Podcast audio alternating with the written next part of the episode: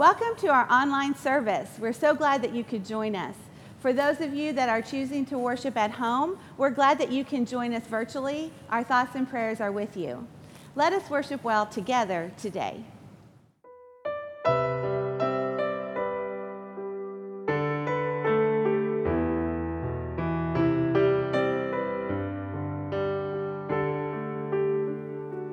Bless the Lord, oh my soul, oh my soul, worship His holy name. Sing like never before, oh my soul, I worship Your holy name.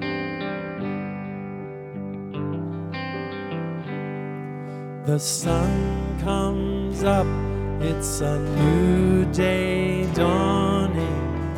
It's time to sing your song again. Whatever may pass and whatever lies before me. Let me be singing when the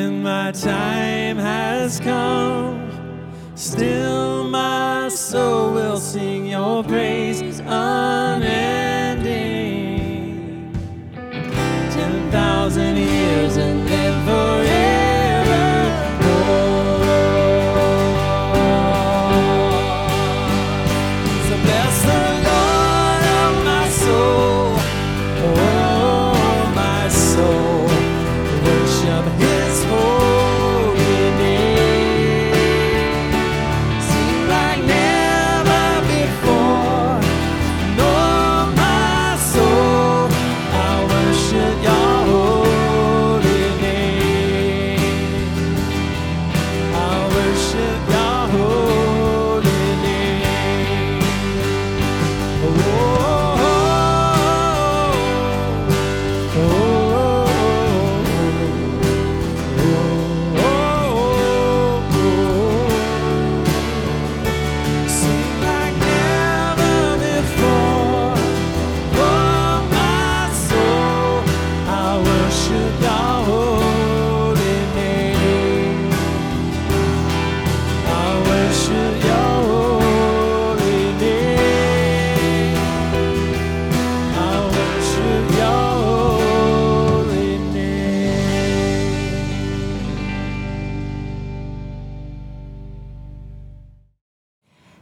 95 Come, let us shout joyfully to the Lord. Shout triumphantly to the rock of our salvation. Let us enter his presence with thanksgiving. Let us shout triumphantly to him in song. For the Lord is a great God, a great King above all gods. The depths of the earth are in his hand, and the mountain peaks are his. The sea is his, he made it. His hands formed the dry land. Come, let us worship and bow down. Let us kneel before the Lord our Maker. For he is our God, and we are the people of his pasture, the sheep under his care. Today, if you hear his voice, do not harden your hearts as at Meribah, as on that day at Massah in the wilderness where your fathers tested me. They tried me, though they had seen what I did. For 40 years I was disgusted with that generation. I said, They are a people whose hearts go astray. They do not know my ways. So I swore in my anger, They will not enter my rest. This is the word of the Lord. God is so good. God is so good. God is so good. He's so good to me. Can you sing it with me? And actually, I don't mean right now while you're in your home and I'm standing here that we're going to try to sing it together. Maybe we'll do that later, but but really I'm asking like can you sing that with me? the goodness of God, the greatness of God, the kindness of God, God's provision and God's protection. Can you sing that with me? I know a number of uh, preachers and even congregations that have tried to develop this refrain back and forth God is good. And, and then the congregation says, all the time, and then I respond back all the time, and then the congregation says, God, God is good. And I, I get it. I understand why uh, preachers or congregations want to work that kind of refrain, almost like an automatic response. God is good, and the response automatically is all the time. And so I guess what I'm asking is uh, a rather intricate question that Psalm 95 is going to bring to us because Psalm 95 is, in fact, an invitation or a call to sing and to respond to the character and to the nature of God. Um, Psalm 95 comes to us, as we're going to see in a moment, and it brings to us this opportunity to respond to the greatness and the goodness, the provision, the character, the true character of God. And, and so I'm, I'm asking a, a little bit of a deeper question of, I'm not saying this, I'm not saying, hey, do you know this tune and can you recite this tune either in tune or out of tune with these words, God is so good? No, I'm not asking, can you sing it? I'm asking, like, from inside of you, can you sing it? Um, back when we were um, beginning to meet together and we did this series called Life Interrupted Life Together, one of the things that we decided to do was to look at the different kind of songs that we sing. And, and one of the points that came from the different kinds of psalms, I mean, it was almost like a, a preview to the series that we're in right now. But the Psalms come to us and they, they bring a host of, of situations, different writers of these Psalms are going through adversity and difficulty, and they're feeling far from God, and they write a song in response to that. Or they're overwhelmed by the kindness and the goodness and the provision of God. And what I love about these Psalms is they are so passionate and intense and personal that, that maybe as we're studying through them, hopefully you are asking yourself the question could I sing that? The Lord is my shepherd. I shall not be in any kind of want. Can you sing that? Or, or, or would it be different? And again, I'm not saying, isn't there a moment in which Drew spoke to this last Sunday in his Psalm 119? Some of this is aspirational. There is the appropriate moment that you and I have that says, I can sing it, I'm, I'm not really, really feeling it right now, but I still know it to be true that God is good. I, am going through a difficult time right now, but I really can sing it. And um, I'm, I'm, going to sing it. And I'm actually going to sing it, and, and it's going to hopefully begin to turn my, my direction or my attention. Um, I get that. And this morning, as we look at this particular psalm, Psalm 95, we recognize that as individuals and then collectively as a body, it is important that you and I understand that the goodness and the character of God is something that exists.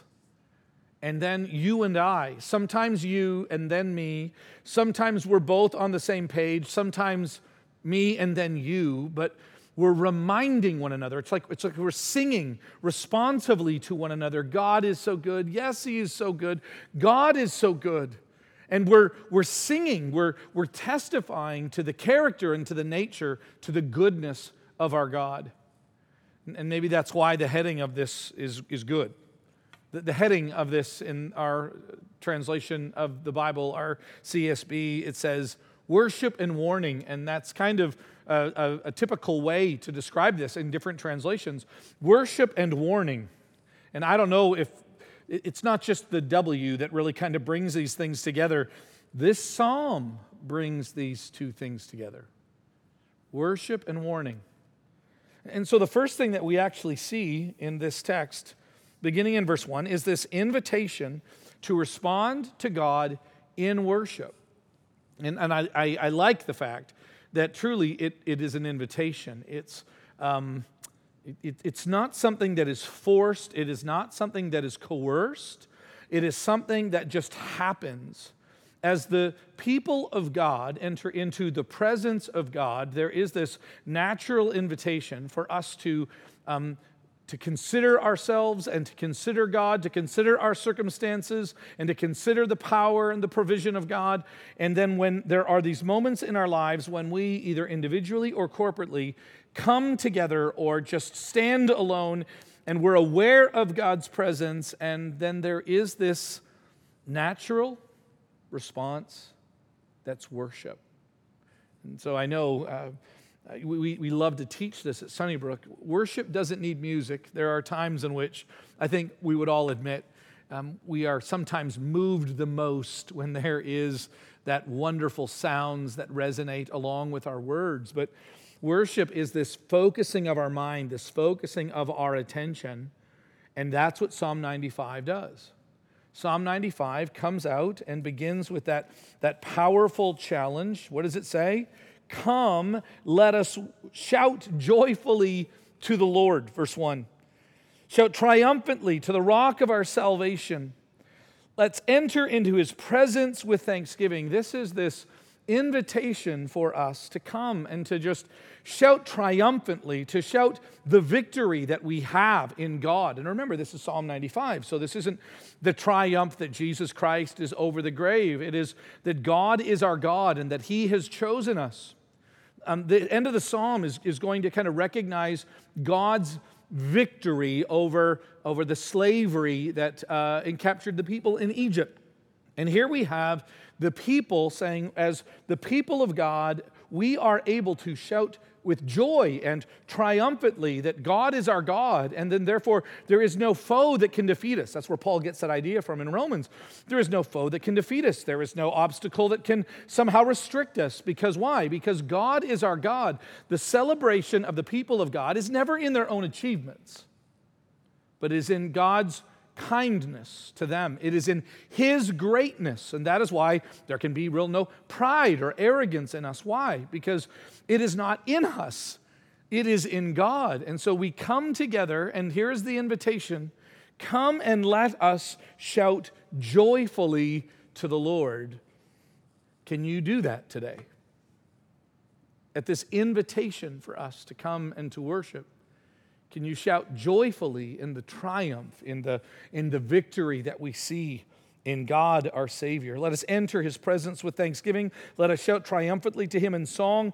For the Lord Yahweh is a great God, a king above all gods, and the depths of, of the earth are in his hands, and the mountain peaks are his. The sea is his, for he made it it goes on to say in verse 6 Come, let us worship and bow down. That's the second response. Let us shout joyfully. Let us worship and let us bow down. Let us prostrate ourselves. Let us fall in recognition. Not just that there is triumph in him, but he is worthy of our, of our adoration. He is worthy in you and I submitting ourselves to his greatness. This is what we see throughout the Bible is that when people sometimes stumble into, unaware, the presence of God, when they recognize that God is there, when they recognize that they have somehow entered into the greatness of someone else, they respond by, by going low. They respond by recognizing the greatness of and the smallness of, and so they get, they get, they truly do, they, they just get small. This is the response when Abram or when his descendants, uh, when, when Moses, the great Moses, finds himself in the presence of God, there is this humbling effect. When Isaiah, the great prophet, finds himself in the presence of God, there is this humbling effect. Let us, let us worship. Let us just stand in awe of and just let us bow down and, and recognize the greatness of God and the smallness of us. And, that is why it is so important that we consider the opportunity of worship to provide the right perspective to our hearts and to our minds.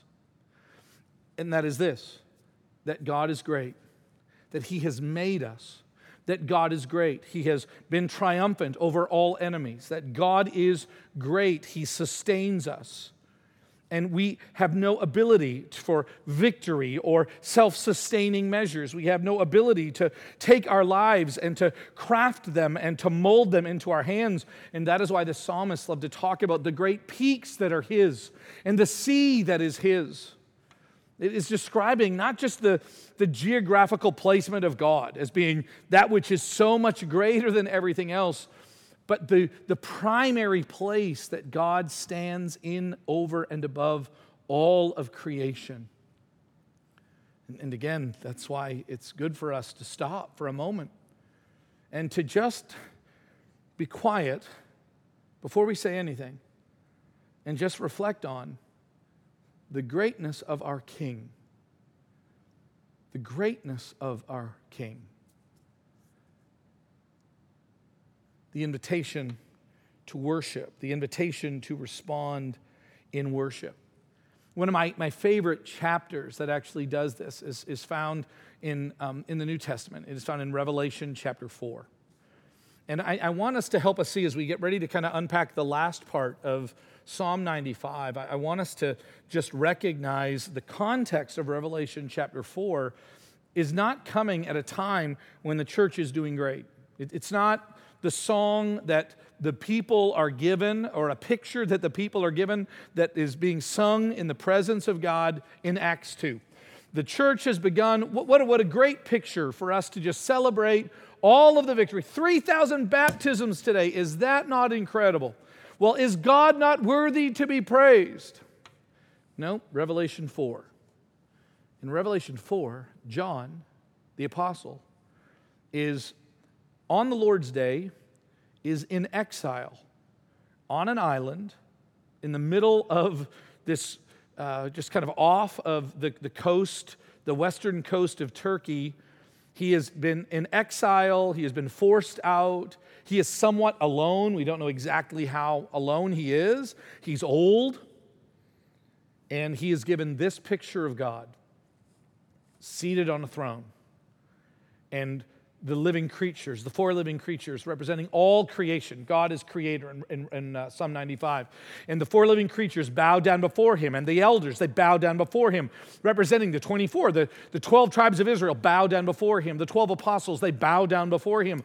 All of creation bowing down before God. And here is what they, they cry out, here is what they sing, because the presence of God so overwhelms them as it sustains them that every time they reflect on Him or they look at Him, it causes them to bow and to worship.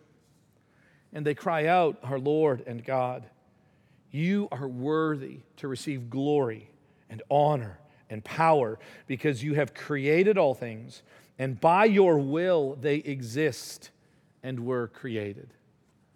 Worship is that moment in which you and I have some of the deepest and strongest understanding and then an acknowledgement of who we are as being made by God.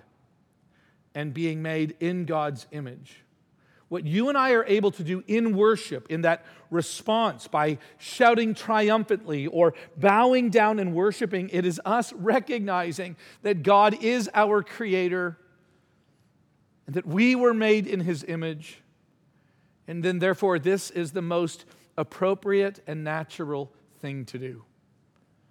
Exile, it can wait. Yeah, I'm going through a struggle. I, I, know it can wait. Right now, I'm just, I'm in the presence of God. Like, I, I know it's been hard and it's been rough, and I am old. Still speaking for John. I, I'm old, but the truth is, I am in the presence of God, and therefore, See, John is being encouraged and inspired by the tearing back, the revealing, the revelation, the uncovering, the unhiding. What is it like when you truly are, with no filters, you are in the presence of Almighty God? And the response that happens is a shout of triumph, it is a proclamation of worthiness, it is a recognition of the greatness of God and he is not only great, but he is worthy because we were made for him. So Psalm 95 is one of those psalms that just calls us in, just it begins to sing, and then it's like then the song leader says, Hey, will you join with me? I'm going to sing it anyway, but why don't you just come along and join with me in this song? And that's why I think it's important that you and I remember that there is a responsibility. Let's, let's kind of put this somewhat in, in, in real time. Like, just imagine if, like, Steve didn't get up to, to sing for us this morning or to lead us in, then my question is, is that would you still know to sing? If Steve never kind of got a band and he never, would you still know that there is still a song that we could sing? Because it's really not Steve's job to just lead us in some songs. No, what, what Steve is doing is he is helping with an invitation um, to lead our thoughts, to direct our thoughts. But if Steve wasn't here, something were to happen to Steve, can someone else just kind of stand up and say, I have a song that I would like to sing? I have a testimony that I would like to give. That is why our singing on Sunday morning matters so much, so much to us and even more so to God. Because it is not just words that we are working through, it is not just a melody that is being played. It is truly, it is our acknowledgement, our confession, it is our witness to the goodness and to the greatness of God. Will you sing with me about the goodness and the greatness of God? So on Sunday, next Sunday, the following Sunday, Monday, Tuesday, Wednesday, it might be good for you to just stop in the middle of your day, in the middle of the busyness, in the middle of the confusion, in the middle of, I don't know, a temporary frustration, to stop and to remember the reality of God and the presence of God in your own life, to stop and to just sing. I don't feel like singing. Um, my, my dad loved to sing, and I don't know if there was ever a moment where my dad said, I don't feel like singing. Uh, I've told you the story before. He would just gather us kids around the piano, and it's time to sing. Um, I won't say which one of my siblings it was because I think she's watching these online, but it's Carolyn, my youngest sister. Love her. Love you, Carolyn. I love you. Um, she was notorious for saying, I don't want to sing. I don't want to sing. Um, it wasn't as fun for her, I think, as it was for some of the rest of us. And maybe because she was the youngest, she kind of felt like she could say it. I don't want to sing. Maybe that's you this morning. I don't want to sing. Like I'm not not try, trying to make a stand. I'm not trying to make a like a, a final statement in my life, but it's been a hard week. And uh, I, I know you want to sing that God is good, and maybe He's good to you. And I guess in some deepest sense, you're right, God is good, but man, I'm not feeling it today. And I'm not experiencing it this week. Um, it has been harder and more difficult than I imagined in this marriage that I'm in, or in this job circumstance that I find myself in, or homeschooling my kids. I was not made for this. Or, or you're beginning to stack those up. I'm trying to homeschool my kids while I'm trying to manage my job in a marriage that is really, really difficult right now. And you want me to stop and just sing? God is so good. Like at best, um, at best, tears will come to my eyes because I just don't know if I'm there. And that is why there is this turn. If you, if you take a look, you can actually see it there. This turn. It, describes God as our God, and we are the people of his pasture, and he is going to care for us. And then in verse 8, do you see the turn? Come and worship because you don't want to harden your hearts. Th- those two things actually go well side by side. Come, let us sing. And it's almost like the psalmist is saying, maybe I'm taking this a little too far, but it's almost like the psalmist is saying, because if you don't sing, you're going to end up complaining. Like if you don't learn to recognize the presence and the goodness of God, most likely you're going to find yourself complaining and being frustrated by God.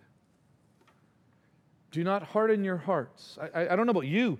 I, I, just I keep reading this, this, this psalm, and it just starts out like, Come, let us worship and bow down. Come, let us kneel before the God our Maker. We are the sheep in his field, and he's watching us and caring for us. And do not harden your hearts. Where is that coming from? Hmm let's take a look at what this psalm is designed to do. It really is an invitation to the people of Israel. We've already talked about Drew last week, Psalm 119. Let us remember the, the precepts and the words and the law of God. The week before that, uh, we were in Psalm 78, which was just describing Israel's story God's faithfulness, their faithlessness, God's goodness, their rebellion, God's forgiveness, their continued uh, disobedience. And this psalm, in kind of in that same fashion, recognizes like God's greatness, let us worship. And then, like, what happens to God's people when they don't? When, when the songs are not being sung, because, like my sister, I don't feel like it. I don't want to. Here, here's the thought I want you to hold on to this morning. There was an entire generation of people that were freed from Egypt. So they were freed from the slavery of Egypt. And then they never entered into the promised land. Think about that. The people of God, loved by God, cared for by God, and God sets them free. They see all the plagues. This is Psalm 78. They see all the plagues upon their enemies. They, they recognize victory. They walk through the sea. This is what Paul in 1 Corinthians 10 is reminding the church to think about. This is Israel's story. And so these people that see all the miracles of God and all the goodness of God and God's kindness and God's provision on their way into the promised land are freed from their slaveholders, have still not experienced the, the milk and the, the honey, the, the goodness from the land, the produce from the land, the freedom of living in the land. Right now, they're wandering through, in the journey, they're wandering through the wilderness, which, by the way, Deuteronomy chapter 1 says it just takes a few days. But we know it doesn't take them a few days. An entire generation of people experienced the power of God they witnessed for themselves the power of God, and yet they never entered into his rest. They never entered into it. They never truly, like they were told about God, but they were never able to bring it up in themselves. They were never able to sing the song. Because somehow on the journey, they decided to fold their arms and instead of being grateful, they decided to be ungrateful. Instead of responding to the goodness of God in gratitude, they chose ingratitude. Instead of worship, they chose, this might sound like overkill, like they chose death. They, they chose their own selfishness. They chose their own testing God, and we'll see that word here in a moment. They, they, te- they decided to quarrel against him. Instead of singing in praise, they decided to fight. Instead of recognizing in the goodness of God and bowing down, they just they put up their fists. And that is why the psalm recognizes the incredible truth that comes. Is that when someone says, Come, let us sing, come, let us shout joyfully, come, let us worship and bow down, your heart's response to that, I don't feel like it, I don't want to, is probably one of the greatest indications of the direction of your soul.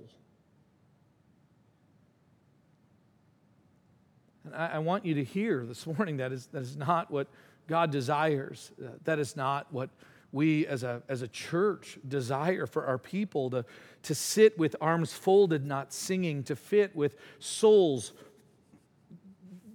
kind of hunkering down and, and refusing to recognize the goodness and the greatness of God. And, and so we have this opportunity to sing, and, and then we have this, this warning to not trust in God's care. Again, the psalm actually tells us there in verse 8 do not harden your hearts. And then it gives two places. Do not harden your hearts as at Meribah, as at the day at Massah in the wilderness. And those two words, Meribah and Massah, mean quarreling or testing. It, it tells a story of Israel's history when on the way from slavery, again, freed but not home, they find themselves at odds with God. And so they decide that they are want to argue. It's a, it's a desert, and I'm sure it's hot. And I'm, I'm, I'm sure that there are moments in which their, their, um, their, their thirst is great, in which their mouths are parched. And instead of trusting in God's provision or trusting in God's kindness, instead of like gratefully and kindly going to God and saying, We want water Great God, provide us water. They decided to quarrel. They decided to argue. Look at Exodus chapter 17 and Numbers chapter 20, both tell this story.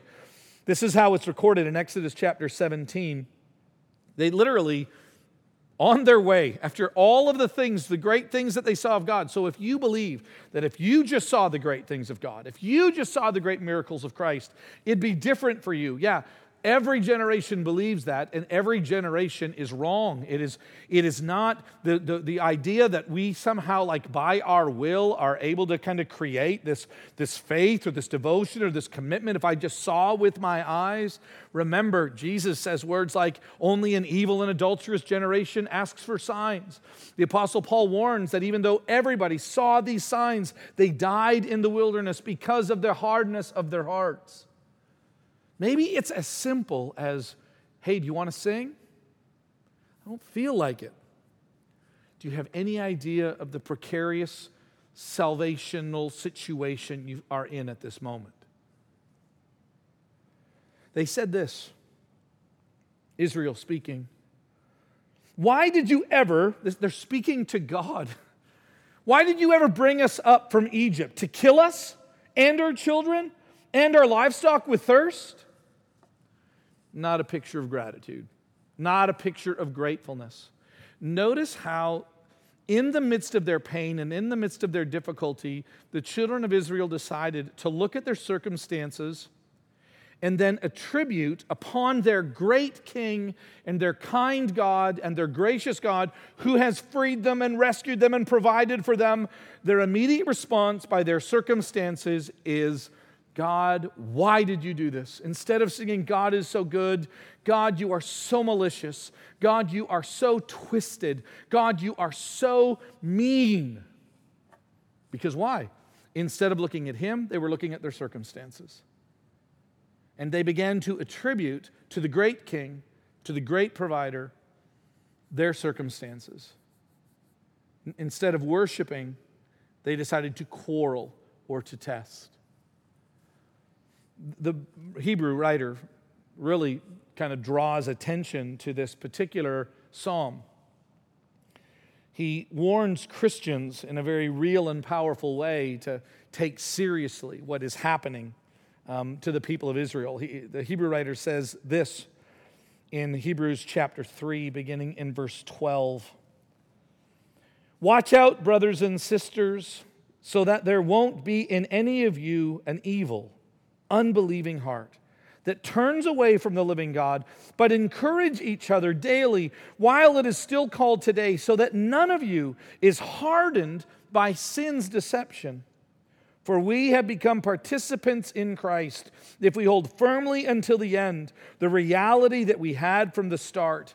And then it quotes the psalm As it is said, Today, if you hear his voice, do not harden your hearts as in the rebellion. And he is saying to these Christians, I want you to remember from Israel's history, like Paul says in 1 Corinthians 10, I want you to remember from Israel's history that there are these moments in which we are experiencing life and we have an opportunity to either, either sing praise to God or begin to quarrel and test.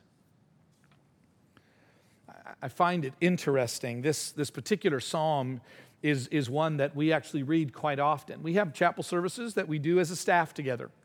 Um, they exist every, every Monday and Thursday.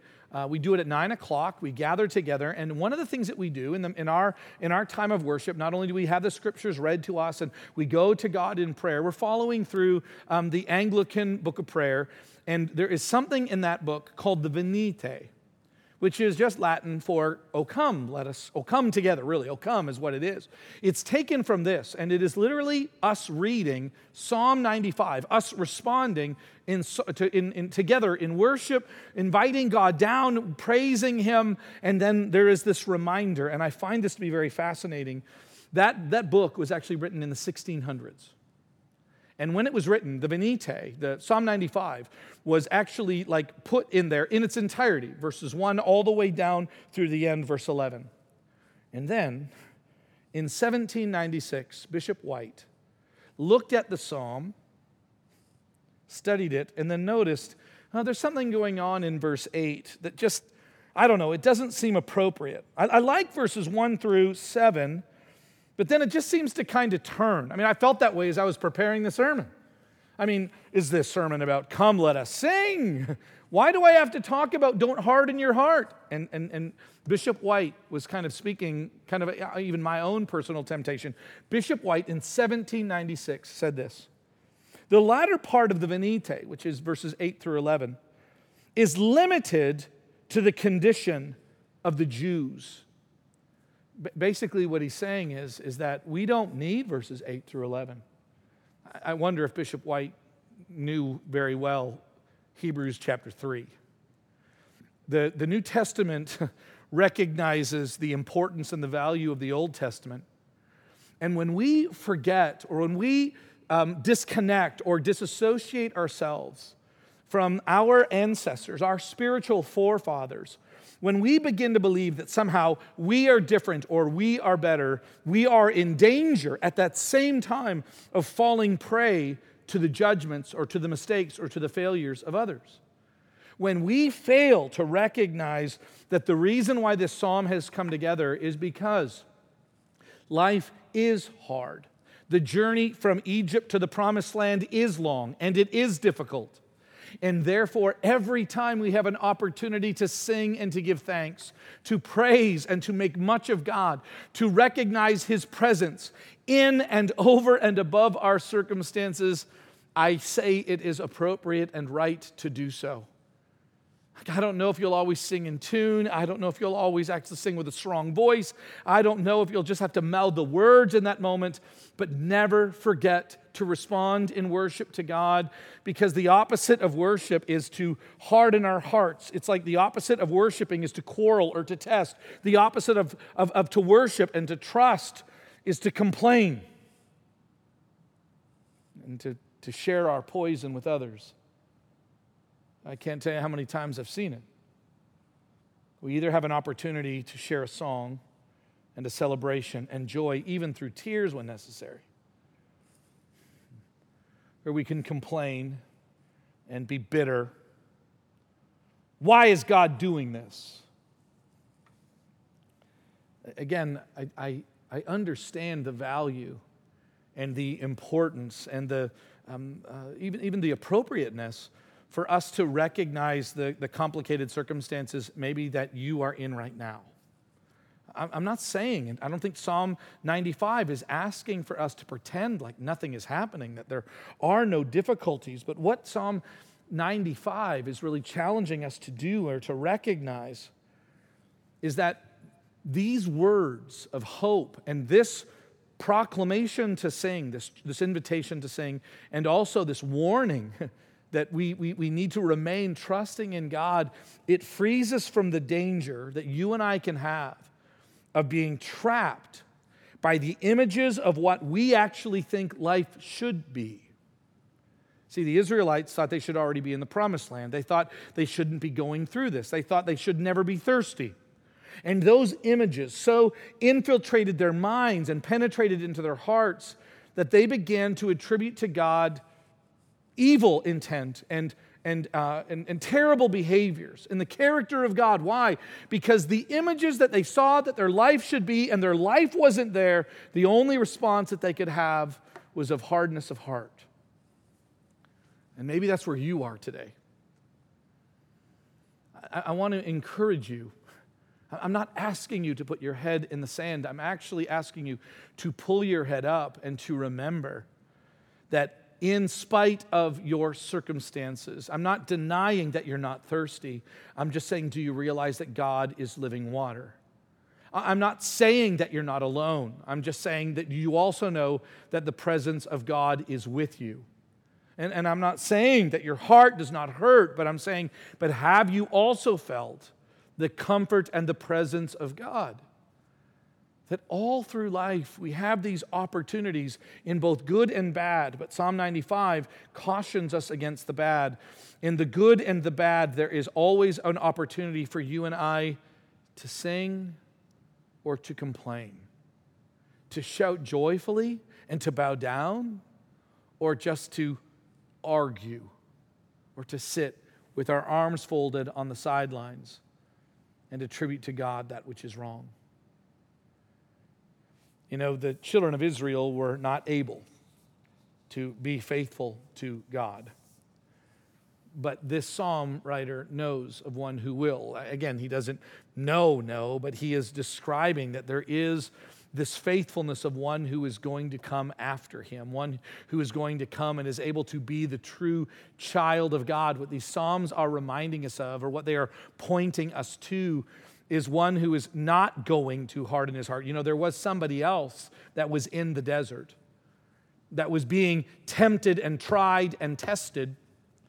That was actually when the devil came to him and basically said, Let's do a miracle. Jesus is the one, the true child, the true son. And, and Jesus was able in that same moment of testing, and, and maybe because he knew how to worship well, Jesus was able to resist temptation he was hungry, and yet he did not blame God. He was tempted, and yet did not decide to manipulate God. In the end, he understood there in that moment. I, I, say this to remind you not that, hey, you can follow the example of Jesus and just hold on tight. No, no, no. But Jesus has accomplished something for us that we were not able to accomplish. Jesus was able to fulfill what you and I could not fulfill. And again, what I love about that is, it yet once again returns us to worship, to be grateful for the one who was the living water and the bread of life, to see that, that every time we are tempted to be quarrelsome or to be frustrated, that God appears and that God provides a way and that God provides hope and peace. And so the, the, the next time you have an opportunity today, tomorrow, sometime this week, to just stop and to consider your circumstances, just pause and ask yourself Is my response today, is it going to be one of worship, one of acknowledging the presence of God, or, or one that is instead going to um, be so drawn to or focused on the pain of our own circumstances that we fail to worship? I, I pray um, that this week, in spite of what you find yourself in, you actually find your greatest joy and your greatest comfort in singing about the goodness and the greatness, the provision of God. Holding now the body um, represented by the bread and the blood represented by the cup. Let's, let's, let's think about this again. God is so good. God is so good. God is so good. He's so good to us. And He is, isn't He? You and I truly on the other side of, of Psalm 95 and keep going and then over the manger and then over the hill of Calvary. Um, and then past the empty tomb, and now he is ascended into heaven. And you and I look back and we recognize the ultimate plan and purposes of God. We are able to sing at a completely different level recognizing that not only has God freed our ancestors from Egypt and delivered them to the promised land, but He has saved us all from our sin. Jesus, God, Yahweh, saves. And He does it through this. And we celebrate that this morning. We have in our hands the goodness and the greatness of God. Let's share it together, remembering His body given for us.